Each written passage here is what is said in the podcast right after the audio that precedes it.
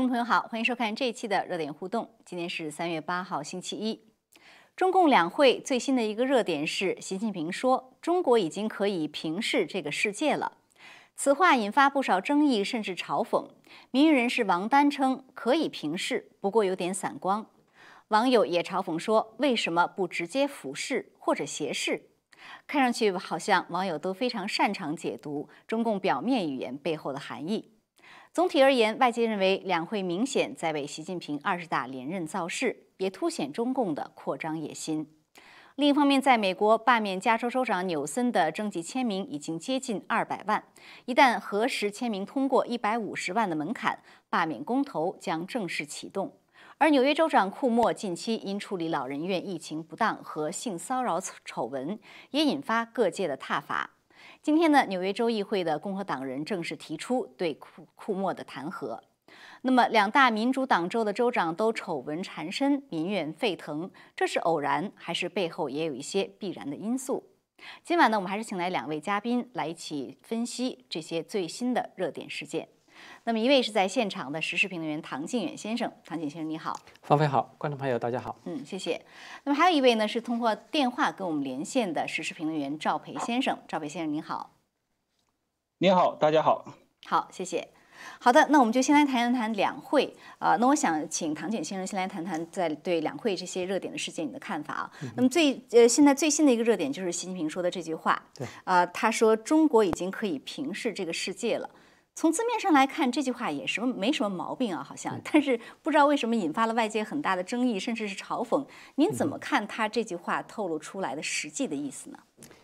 我觉得首先它引发争议呢，这背后有三个原因。嗯，第一个呢，就是说，也习近平我们都知道他上台以来一直是对内是在加强这个言论的钳制啊什么的，啊，对外是实施搞这个战狼外交嘛。所以其实这个我会觉得可以视为是他内外这种强势政策的一种后遗症。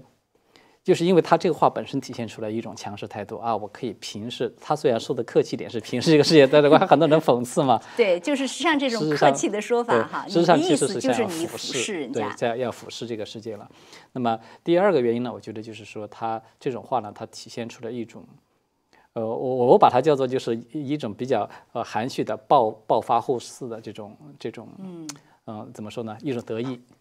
就是显得有一点就没有没有什么涵养，好像我过去是吧？我们是因为你说这种话呢，就是我现在好像可以平视你了，好像那一是不是代表着意味你过去其实对别人是是仰视的，是吧？终于我现在可以发了点横财了，现在是有点钱了，那么我就可以得意一下了。所以其实你要按照这个世界上就是大家通行这种比较文明的这种社会，这种他的这种涵养，他会认为你就是比较缺涵养嘛，就是呃比较粗鄙。那么第三一个呢，就是说。呃，我觉得他这个话其实体现出来是一种双重心理在里面，嗯，就是自卑和一种自负，一种比较深层次的自卑和一种比较肤浅的一种自负，它其实是同时交织着的。呃，就像刚才我们说的，他说我们现在可以平视这个世界呢，其实意味着他过去曾经是很长时间是在仰视这个世界的。呃，而且呢，他所说的这个世界，我相信他应该是指的第一世界，对吧？因为他说平时这个世界不可能是，我们都知道世界是分为第一世界、第二世界还有第三世界嘛。你不可能说我是和发达所谓的发达国家对对发达国家嘛，对啊，你不可能说你是去跟第三世界进行一个平视嘛。所以他说的应该是指的就是第一世界这些发达国家，也就是说，实质上习近习习近平他内心真实的想法呢，他现在并没有把中国。呃，真正的看成是自己是一个这个发展中国家所谓的，虽然他口头上不断的说我们是在发展中国家，但实质上他内心深处是真的是把中国已经看成可以和这些世界老牌强国可以平起平坐，然后我们可以来分一杯羹了。嗯，至少这个资格我已经有这个资格了。所以这个背后其实的确是隐隐透露出来一点这种野心。嗯，因为我觉得最关键的就是他这个话出来为什么？就是不受欢迎、不受待见，最主要的原因就是因为中共这种，我们都知道它其实是一种流氓，是吧？它是一种一种黑帮式的一种政权嘛，一个集权统治。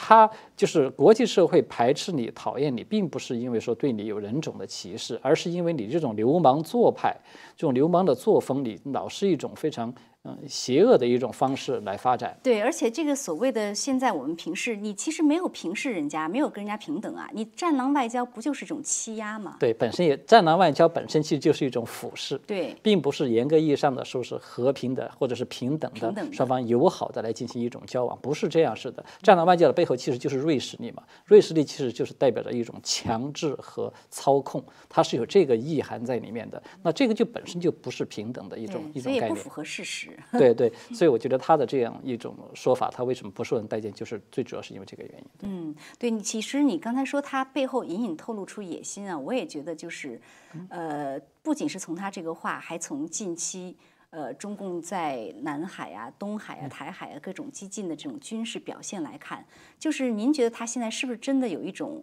我可以开始实行我称霸全球的计划？那我在台湾啊、在亚太啊、在印太啊，我要开始付诸于行动，是不是真的有这样的一个心态和行为了呢？有，这个我觉得是肯定的，就是这个至少体现在两个方面。我觉得中共高层他们现在有一个整体的这个就是共识，就是认为用习近平自己的话来说叫做东升西降，就是东方意思就是中共嘛，力量在开始往上升，而西方整体上在开始衰落。这个背后呢，它其实涉及到几方面。首先，第一个呢是西方政府，我们看见，尤其是这几大传统强国，嗯，普遍都开始出现的是左翼政府，就在意识形态上面都在左倾。这个是觉得他习近平对他比较有利的一面。那么另外一方面就是由于疫情的原因，其实这些传统强国的经济都受到了重创，而中共呢，它因为这个产业链比较完备，尤其是通过输出这种医疗这个产业的这种资源啊等等，对设备等等，他觉得自己的经济好像还相相比而言还是这个恢复的比较好、比较好的、比较快的。所以呢，在这种情况之下，所以习近平他不是自己说了这么一段话嘛？他说认为现在是中共和美国的实力在历史上有史以来最接近的一个时期。而且还出现了像拜登政府这么一个相对来说是可以说是可能也是历史上最软弱的一个，就是对中共的这种态度最软弱的这么一个政府。所以呢，我觉得习近平他现在整个高层他们形成了这么一种共识的情况之下，所以他在台海以及甚至在南海，你看他做出了一系列强硬的动作，而且，呃，我发现我至少我的观察，我发现他们就是中共这边所做的一系列这些动作，他已经。就是开始，过去中共它也有一些类似，就是宣示南海的什么主权啦，宣示台湾的主权是我的啦。它其实更多的是一种政治宣示的意义大于实质的军事性的意义。但是现在我发现它的这个很多的部署，它在发生改变了，哦就是它在开始往实质性的那个军事意义上的这种部署在开始往那儿转变。比如说，他现在在这个对福建的一些这个机场啊开始进行扩建。比如说，他为什么中共的军机老是出现在台湾的那个西南防空识别区的西南角？他为什么老是在那儿去？因为这个西南角其实跟那个水下的，呃，就是这个巴士海峡进入到这个太平洋的巴士海峡是密切相关的，是一个非常关键的战略要害。哎，所以他这些动作都可以看出来，他是在开始倾向于一种实战化的一种部署。在我看来是这样。那么相应的，我们看到就是。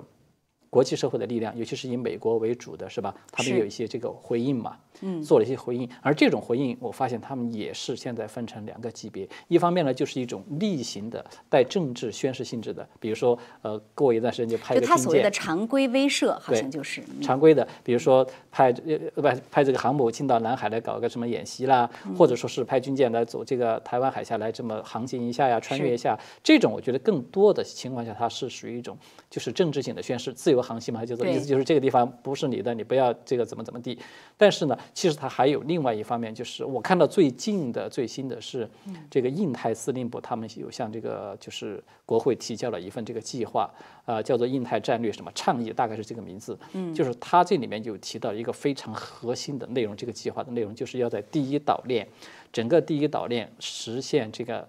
布置成一张这个精准打击的那个导弹网网络。所以，如果说这个计划要真的是实施的话，它就不是简单的政治宣示了，它是有非常强烈的军事意义的这样的一种回应了。所以我们就可以看到，就是你不管是中共这一方，还是美国这边，包括这个美国的盟友这一方，双方都在开始往这种就是有实质性的军事意义的部署的方向在开始转变。所以。就是从未来的这种角度来看，你台海也好，南海也好，的确爆发军事冲突的这种风险是在上升，我是这么看。对，这这种反应也说明，就是中共现在的这种威胁已经是上升到实质性的了。对，所以您刚才说的这个印太司令部，它其实还要求国会给他，呃。增加军增加拨款，就是大概增加一倍吧，从二十多亿到每年四十多亿。呃，那我也想下面请赵培先生来解读一下，因为两会的这个呃，我们刚才谈的呢，就是这个其实它是它对外的一种姿态啊。呃，也请您解读一下，您怎么看习近平所说的这样的一个平视世界这样的一一个一个表述？然后这样表述它其实释放出什么样的信号呢？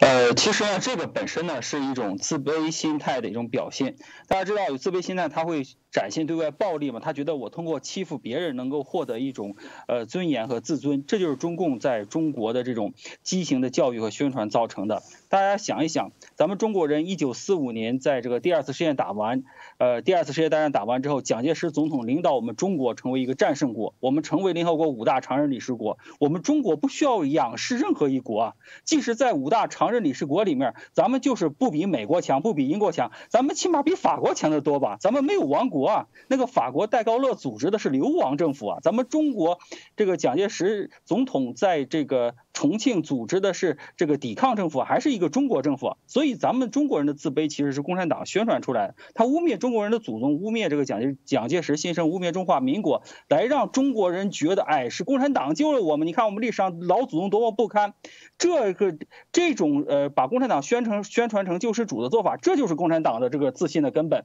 他其实中宣不是让中国人接受共产主义，认为共产党是大救星，反而这种宣传反过来造成了中共呃他自己。骨子里根深蒂固的自卑，他认为他自己不如别人，而且是中，而且还有一个原因不如别人，是一九四九年之后，中共在大陆进行的社会主义实验，比如说大跃进啊、文革啊，通通失败，让中国变得非常贫穷。呃，人家日本一个战败国早就发展上去了，而中共。号称自己战胜国，这战胜国是中华民国嘛？他却是呃一步还比还比战前都不如，中国人都吃不饱饭、大饥荒的地步。你说这样，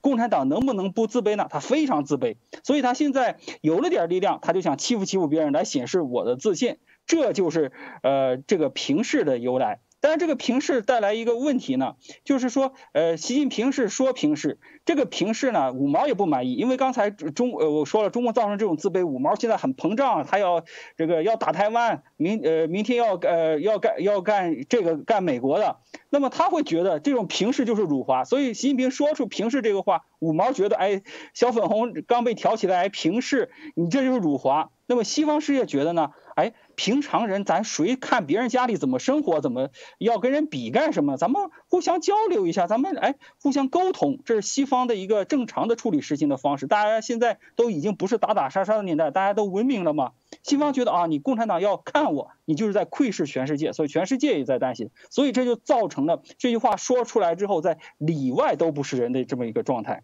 嗯，对，其实他的这个评视，很多人解读就是一种中共觉得现在可以。呃，俯视全球，甚至呃，在全球扩张的这样的一种野心了。所以您怎么看现在中共在台海地区、南海地区造成这样一种紧张的局势？您觉得这个地区的风险真的是升高了吗？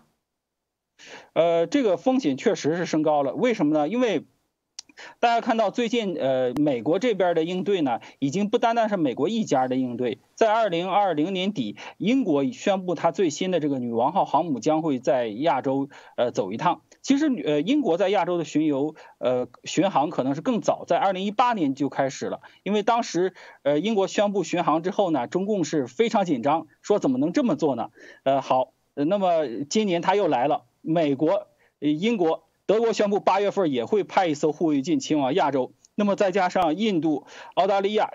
呃法国也会派军舰，也就是说，呃大部分自由国家都会到南海来兜一圈，来确保南海的自由航行权。这里面有四个国家是北约成员成员国，也就是七中共好说是七国联军，其实有四个是北约的成员国。这说明整个呃北约的这个重点不再是呃不光是吧，不光是这个呃。欧洲的这个俄罗斯也会转移到 亚洲，而且是呃，特别是南海地区，而且是台湾在这一系列事件之后，呃，蔡英文总统也视察了军进，强调了呃每寸领土都必须呃主权必须争取。在这种情况下呢，中共等于是他的一系列军事行动是把所有国家警觉性都调到最高。那么在这种情况下呢，他未必能够真的搞出呃太大的阵仗，比如说呃直接的攻打台湾这种事情，他现在还是做不出来。那么他能干什么呢？能能够引发一些局部的冲突，所以这些东西的风险性应该是现在已经调到最高了。嗯，好的，好，那唐建远先生，其实我觉得刚才说到这种他在这种制造的这种呃紧张的局势也好，在某种程度上，也许也是为习近平在明年二十大造势哈。所以这次大会呢，很多人解读就是说，因为呃各种的。比如说，他之前有说脱脱贫啊，全面脱贫啊，然后现在对香港的如此这样一个重手啊，再加上这个两会期间 官员的这个歌颂之词不断，各方面的因素都让人觉得说这是一个为习近平在明年进进一步集权的一个造势的会议。您怎么解读这方面？呃，我觉得主要是集中在两方面。首先，第一方面呢，就是说对习近平，我们看到这次两会出现了非常突出的特点，就对习近平的歌功颂德是达到了一个新高度。这种是已经很有接近于当年毛泽东那个搞个人崇拜的这种东西了。而且，这种他是还用了剁手这种词，对，使用了剁手这样的词，而且他是突然。一下子，大家好像不约而同似的集中突然出现的，所以我觉得它背后应该是有官方自上而下做了一个安排，它系统的故意来引导的。嗯，就是他为什么习近平他需要引，他明明知道这个东西是很引人反感的，尤其是民间是吧？毕竟很多人经历过文革嘛，啊，但是我觉得他是需要一个什么东西呢？就是他需要制造这么一种假象，就是说在二十大他因为面临着连任的问题，所以呢，我二十大连任的时候呢，一定得是。不是说我个人习近平要练拳，而是你看这个党和国家和人民不允许我退，是吧？他们认为我是缺了我不行，我这个领袖也好，什么定盘心了，你看还有反正很多肉很多肉麻的这样的一个词，我觉得他是需要营造这么一种假象，来达成至少在声势上，在政治上达成他好像连任的一种合法性。那么另外一方面呢，就是我们看到就是拼命的鼓吹他的所谓几大政绩，对对吧？呃，好像是四大政绩，呃，这个什么经济的快速发展啦，还有这个就是呃国家的什么社会社会长期的稳定，然后，还有就是这个防疫如何的成功，呃，然后最后还有一条是这个那。哎，还这最后还有一条，我一下忘了，反正就是四大这个呃四大它的这个功劳，我还有个脱贫，最后一条是脱贫。那么就是说，你可以看到它这四大所谓的脱贫，其实我觉得我是把它就是它把拿下香港这个是视为把它归纳到就是社会保持长期稳定这个里面来的，因为这个呢在。外界看来，这个是习近平的一大罪状，但是要是站在中共集权他们体制内的这个角度上讲，他认为这个是习近平的一大功劳，相当于消除了一大隐患嘛，就是呃为中共这种集权制度是吧？你看，社会稳定，对对，社会稳定的确是他是视为一大功劳的，也就是说为了挽救了党，在关键时刻挽救了党。那么他要鼓吹他这几大功劳时，我觉得也是他将来在二十大连任，他必须要达成的一个什么东西呢？就是我们知道，你二十大你要想达成连任，是相当于突破打破了常规。你要想打破常规，你就需需要要打破常规的功劳，你才可以的。你才能够对党内对党外，你得有个交代嘛，你不然你什么成绩都没有，你就说你想要连任，那凭什么呢？你总得有个资格嘛。所以我觉得，其实他现在拼命的在开始渲染这些东西呢，他其实就是要故意的做成一种啊，你看这个脱贫也是史无前例的，抗疫成功也是史无前例的，你看有这样史无前例的功劳，所以他就可以史无前例的连任。对我觉得，那您觉得他就呃他？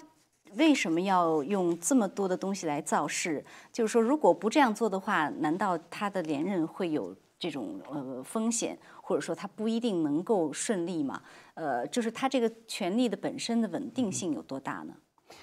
我觉得习近平他现在，就我个人的判断，他现在实际情况是这样的，就是他基本上他的权力架构可以说还是是稳定的，但是呢，他的确还是面临着很大的。挑战和不确定性，这个挑战不确定性来自于在国内呢，最主要是反西的一帮势力，是吧？比如说过去传统的江派跟他一直都是不对付的，啊，因为反腐嘛，当时接下的这种仇。还有就是他，因为现在回归毛泽东路线以后呢，他实质上是对邓小平路线的那一帮人。包括很多的红二代，他是采取了排斥和打压的一样态度，所以这部分人其实现在也是反对他比较比较那个的，就是比较强烈的。他在这是他内部面临的问题。那么最外部最关键就是美国。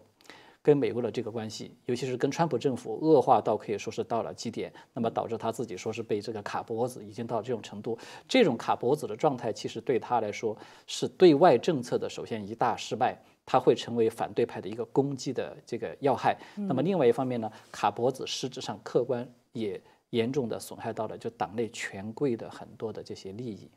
因为你看，这个金融也脱钩啊，科技也脱钩啊，好多其实好多这些就是，尤其是中共的好多企业，因为受到打击，好多企业背后其实是权贵家族在掌控的，所以他们的利益受到损失，他就不就会把这个这把火，这个他就怪罪在习近平头上面，就是你把中美关系搞砸，你弄得连我们都跟着倒霉，他是有这么一个关系在里面，所以我觉得就是习近平他从这个角度上讲，他的确还是存在着很大的风险。但是呢，他现在唯一能够凭借的呢，就是说他靠着这种哪怕是人为的创造出来一个丰功伟绩，对一些所谓的丰功伟绩，也要把反对派给镇住，把他们的声音给压住。这样只要确保能够在二十大，他只要能够顺利连任，就是不管你是心服还是口服，是吧？还是口服心不服，他没所谓。只要把这一关过去以后，那么他就可以大刀阔斧的可以进行他的下一步，对。嗯，另外其实还不只是不只是树立个人权威的问题啊。今天中国很多事情似乎它出现了一种。呃，急速的还是继续往左，甚至是一种某种新文革的趋势。因为你看到像这个他说的这个打土豪分田地，对，然后各方立立立刻地方也开始这么说，然后甚至给小孩小小孩儿也是这么灌输这种开始洗脑，然后什么他党史啊，也要在小孩儿这个小学甚至幼儿园就要开始灌输这种党史。像这种东西的话，这种社会整体的往文革化的这种方向走，您觉得这个是？它的一个副产品吗？还是说它必然要这么做？我觉得是必然的，就是它只要回归到毛泽东那种集权。完全一种高度集权的这种状态之中去，它就会必然出现。因为实质上，你要照我的观察的话，现在中国大陆的社会状态就是一种软文革的一种状态了。我们知道文革它有几大特征，首先第一个最突出特征就是法治形同虚设了，是吧？公检法都被砸烂了。现在中国大陆，你看虽然表面上还有着一个法治的外外壳，有一个公检法的系统，其实整个司法系统基本上已经黑恶化了。这个简直就这具体例子我们就不举了，这个太多了。核心价值来代替法律。对他甚至都公开的，就是最高法都公开喊出来了，说如果说没有这方面的法律，我们用核心价值观作为这个呃，就是判判罚的这个依据。这个不其实已经就是以言代法，这整个就是司法的原则已经对已经都不存在了。而且像这次这个蜡笔小球的这个案子，就是一个一个，我觉得这个是个分水岭，非常关键的，就是它打破了法律最基本的一个原则，就是对既往就是不具有追溯力的这样，就是法律从哪天生效，那么是从生效这一天以后发生的违法的行为，你才可以去判他。现在他是倒过来，就是在在这个生效日期之前的行为，他犯的倒过来倒过来，然后还要去判判罚他。其实那么就意味着所有的法律，其实你他这种基本的原则的这个基石已经没有了。所以这个是一大特征。那么第二大特征呢，就是我们知道，在文革时期不就是那个文字狱嘛？嗯，大兴文字狱是文革一个非常突出的一个特点。现在我们看见，不是已经有了这种就是明显的这样一种趋势了嘛？嗯，是吧？是。就是就刚我们说蜡笔小新这种案子。那么第三个特征就是这种相互告密啊，就是民众互相之间就是没有任何破坏了最基本的人与人之间的信任和亲情，然后鼓励去进行告密。这些我们看到，在现在的中国大陆的社会，实质上已经可以说是大行其道了。唯一我觉得，我们所说叫做软文革，唯一有一点就是还没有达到说文革那种程度，就是暂时还没有出现大规模的群众斗群众这样的事、这样的事情、这样的暴力。如果说到到了这一步，那就是非常标准的二次文革的重演，对。嗯，好的。那赵飞先生，我想呃问问您怎么看啊？就是这二十大呃在这些方面对于啊，对不起，就是这个这一次的两会，呃，在为习近平是不是在为习近平这个在二十大进一步集权造势？然后他为什么需要有这样的一些造势呢？呃，其实呢，呃，为二十大造势这是肯定的。其实一个问题，首先说一个问题，就是说，呃，他怎么造势和这个过程当中的事儿。刚才说到那个脱贫，其实是其中之一。因为在历史上，中共的历史上，这个邓小平等于是中共自己宣传啊，是让老百姓吃饱饭了，就是这个呃临产呃责任制啊，承包啊，就是允许农民单干呐，让呃大呃中国人吃饱饭了。那么邓呃这个。呃，习近平要打破常规呢，他必须有一个更大的名头。他现在的更大的名头，他不可能是说全民达到小康，他不敢吹这个牛，因为大家都穷湿湿的，立马就会引起反感。他只能说脱贫，但是这种脱贫呢，大家不要站在当权者去想，大家都是普通老百姓，我们站在我们的角度上去想，脱贫对最贫困的中国人有没有好处？没有好处，因为脱贫之前，中共还给你补助各种的，还给你一定的福利，做做样子。呃，你起码能拿到钱，拿到几十块钱，或者是你的医保能够被每年省下一两百块钱。你一旦脱贫，这笔钱就省不下来。而且最贫困县的财政，你甭管他以前这种贫困县是怎么来的，但是他评上贫困县，中共中央就给他补助。现在这种补助也会大规模的减少，那么他对下面的公务员，呃，也会更加刻薄，公务员对百姓也会更加刻薄，所以对。对我们真正的这个老百姓来讲是没有好处的，所以这个大家不要谈。所以这个呃脱贫呃是他的一个政绩。另外呢，二十大上呢，呃，他其实在这次两会之前也透露也讲了一个接班人的问题，可能中共党内还在打，也就是说，你习近平可以做到二十大之后。但是你一定得给我们指明一个接班人，不可能是说，呃，到你为止。所以这个政治权力的架构在二十大之二十大的时候，一个最大的变化就是说，呃，接班人有谁？这就是二十大整个的过程的变化。其实呢，呃，我呃补充，呃，这是整个呃这个两会上一个造势和变化的一个过程。我补充一点，就是香港那个问题啊，香港的一个问题，除了一个他要强硬，要保证，呃，香港的这个不，他不允许就是中国人。还可以拥有自由，还过得很幸福，这是共产党不允许看到的一个对比。甚至他对台湾都是这种仇恨的心理，他不允许台湾人过得自由幸福。因为一对比，看来大陆人过得太惨了，不是全是你共产党搞坏的吗？全是你共产党的恶毒吗？所以他不允许这种对比，所以这才是他对呃。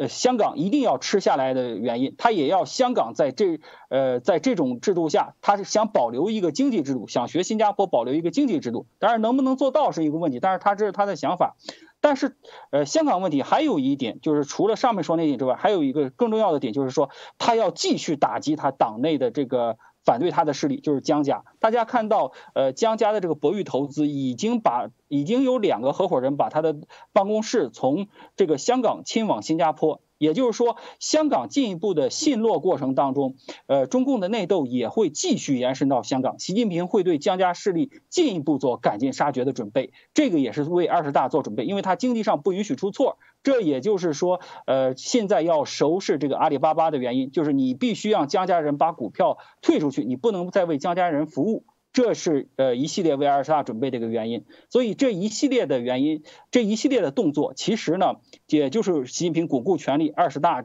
呃，跟党内做个妥协，我指定个接班人，然后二十大之后我接着做下去，其实这就是中共。呃，以后的一个政治局势吧。嗯，其实说到中共内斗，我很快再问一句，很多人在在关注说习近平是否地位是否稳固啊？所以这一次呢，呃，像他这个呃面位置上放了两个茶杯，很多人也在解读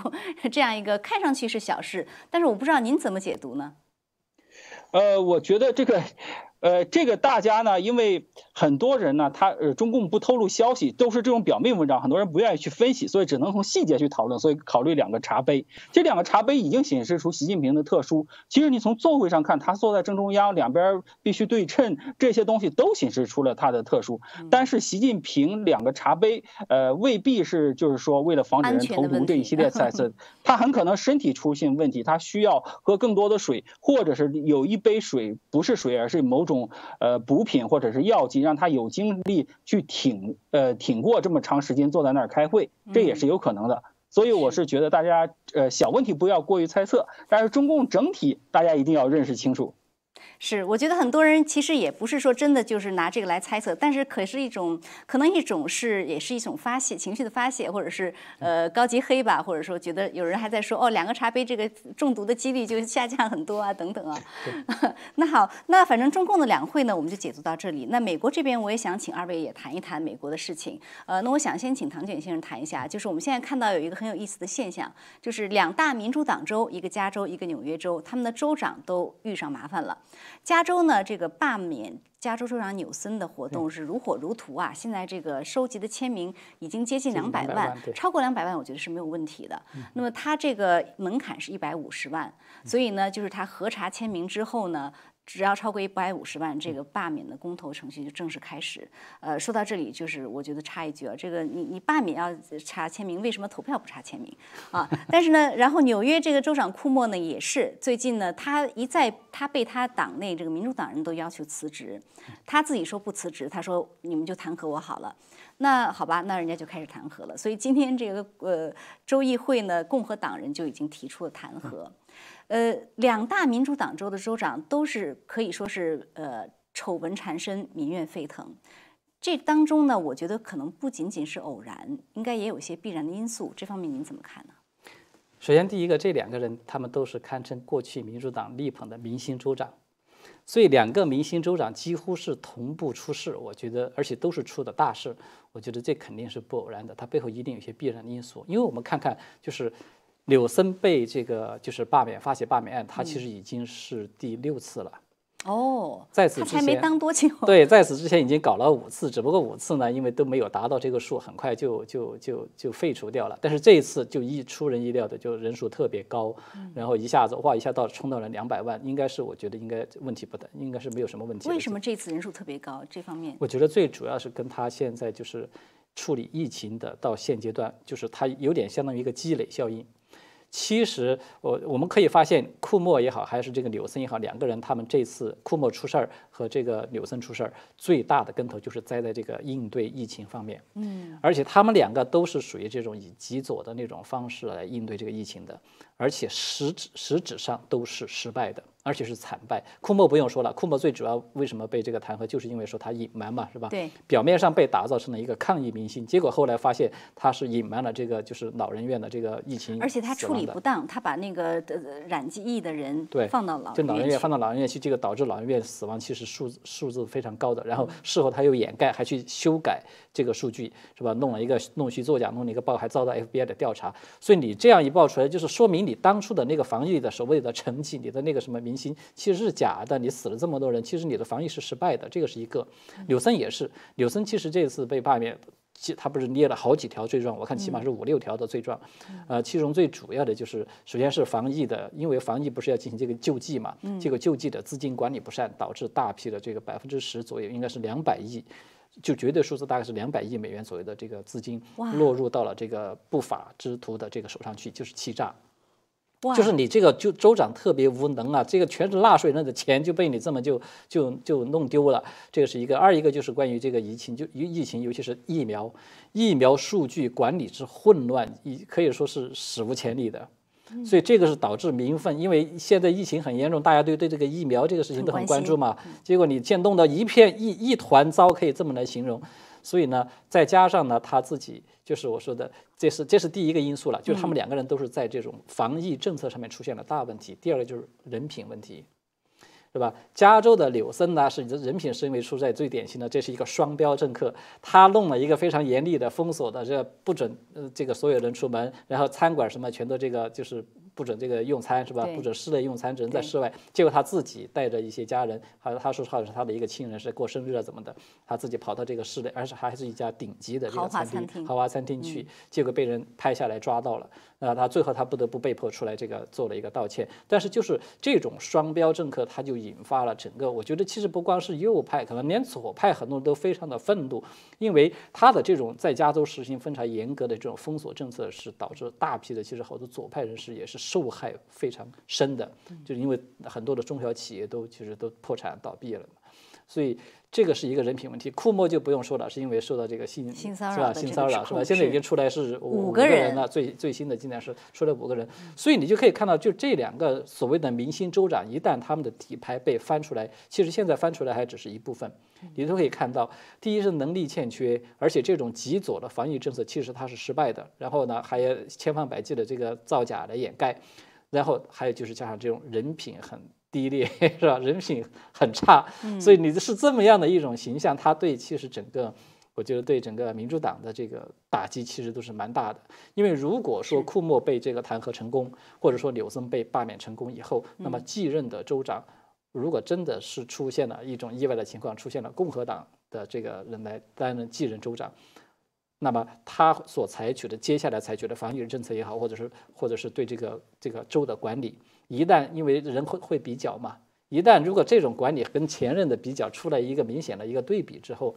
很有可能会导致这两大南州、深南州它的选情都有可能会发生改变。我觉得从这个角度上讲，这个对民主党是最大的一个损失、一个打击。对，对，其实其实呃，我觉得都不用等到选民共和党的州长，呃，你光现在民主党州和共和党州做个对比就知道了。呃，挺有意思的是，加州呢，很多人呢，他要想搬，他第一个选择是德州。甚至有有一些加州人已经搬到德州去了。纽约呢，它是这样的，它是很多人在佛州就有房子，平时就是经常去佛州的。那现在很多人要逃离纽约，他干脆就搬到佛州先去住一段了。所以这两大州的人选择的都是共和党的红州。所以其实，在这种方面也可以看出，民主党州和共和党州政策不同，给民众生活带来的不同。另外，对于这些州的州。呃，州民或者居民来说，您觉得他们是不是也应该做一些反省，或者他从这样的事情中应该学到些什么呢？我觉得最主要是两点。首先，可能很多人应该已经通过这样的一个对比，是吧？你看，佛州和德州现在可以说是蒸蒸日上。啊，就非常的这个吸引人，而这个加州就是经济啊，对。各方面是德州是周三开始要完全开放，对对对，就是加州和纽约州，你看就是死气沉沉，完全就是这个这个对比对比非常的鲜明，而且从防疫的角度上讲，这两个看上去开放了之后，并不见得比就是你所谓好像封锁很严厉的时候做的差。呃，它比它反而好，那个德州佛州的州长好像 DeSantis 有提出这个统计数字，说比纽约和加州都要好。对，所以我觉得从这个角度上面来看的话，他们其实对这些就是民众来说，我觉得至少是有两点值得去反思的。首先，第一个，自由永远比物质